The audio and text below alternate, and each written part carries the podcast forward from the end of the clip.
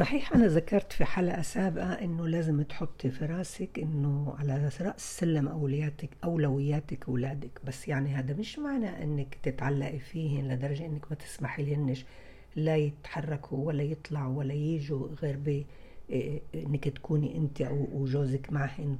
لما صار ابنك عمره 9 سنين، لا هذا بعلمه على الاتكالية وبعلمه على عدم تحمل المسؤولية.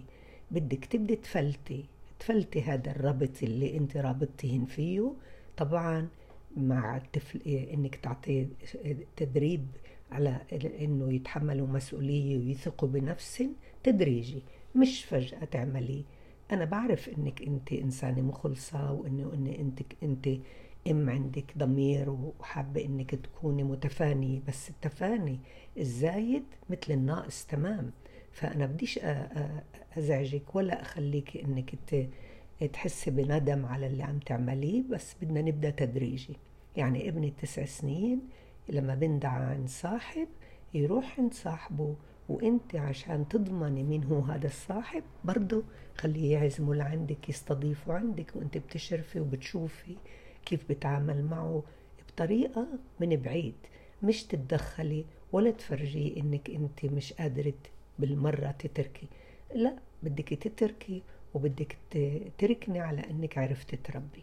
كمان اشي تاني مهم، مش بس يندعى عن صاحبه وانت تنادي صاحب، تسمحي له انه ينادي صاحب، لازم يشترك في نادي رياضي حتى انه يدخل بكل قضية التدريب على انه يفعل جسمه بموهبة اللي بحبها وبتمتع فيها وبتسلى فيها، لأنه الأنشطة الحركية كتير مفيدة لإله إذا كان ولد وإن كانت بنت.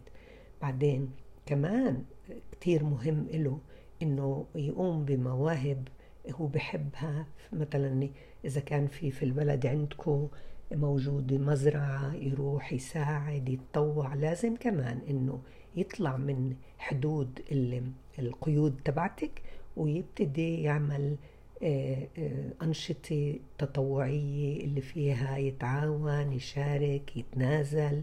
كتير هذا مهم لتطوير شخصية سوية.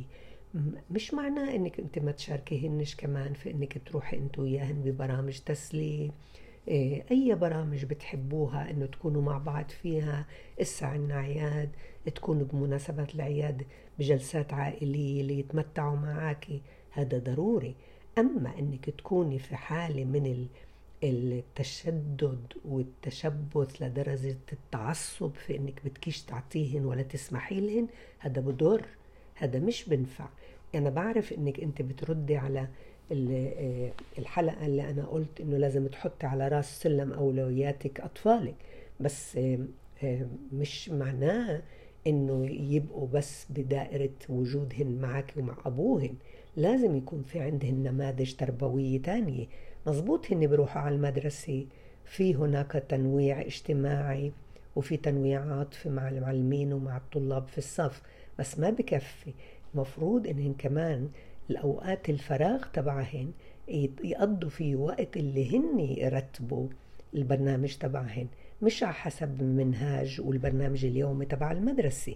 هني مثل ما قلت لك أنا يدعوا ويستضيفوا ويضيفوا. بعدين لما بروحوا نفرض إن ندعوا عن دار خالهن، مش بالضرورة تكوني أنت معهن، عن دار عمهن مش بالضرورة يكون أبوهن معهن. لازم هن يقدروا يتكيفوا.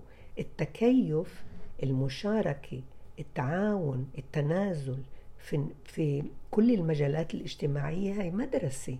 هاي انت هون عمالك شو بتعملي فيهن؟ بتضايقي الخناق عليهن وعمالك ما بتسمحي لهن ان هي يطوروا هاي الجوانب من شخصيتهن. تطوير الشخصية السوية السعيدة، الناحية الاجتماعية، الناحية الاجتماعية بكل جوانبها، عقلية، عاطفية، فكرية. يعني نفرض مثلا هو بحب يفوت برنامج عزف، هاي عاطفية. بحب يفوت برنامج كتابة إبداعية، هاي عاطفية. بحب يكون في برنامج اللي فيه مثلا تفعيل فكري، شطرنج، ألعاب اللي بدها تفعيل فكري. والعاب طبعا جسمانيه اللي هي النوادي الرياضيه، لا بدك تبلشي تدريجيا. طبعا تدريجيا يعني مش فجأة ما يشوف حاله ولا انت قلتي له خلص انا ما فيش إلي وجود جنبك، لا انا إلي وجود جنبه بالمناسبات، بالبرامج العائلية، بالجلسة الوجبة الرئيسية بالبيت، هذا كتير مهم. اما الاهم انه يختبر الحياة لوحده بدون وجودك وبدون ما انك تكوني مسكرة ومتسلطة على كل البرامج الاجتماعية تبعته.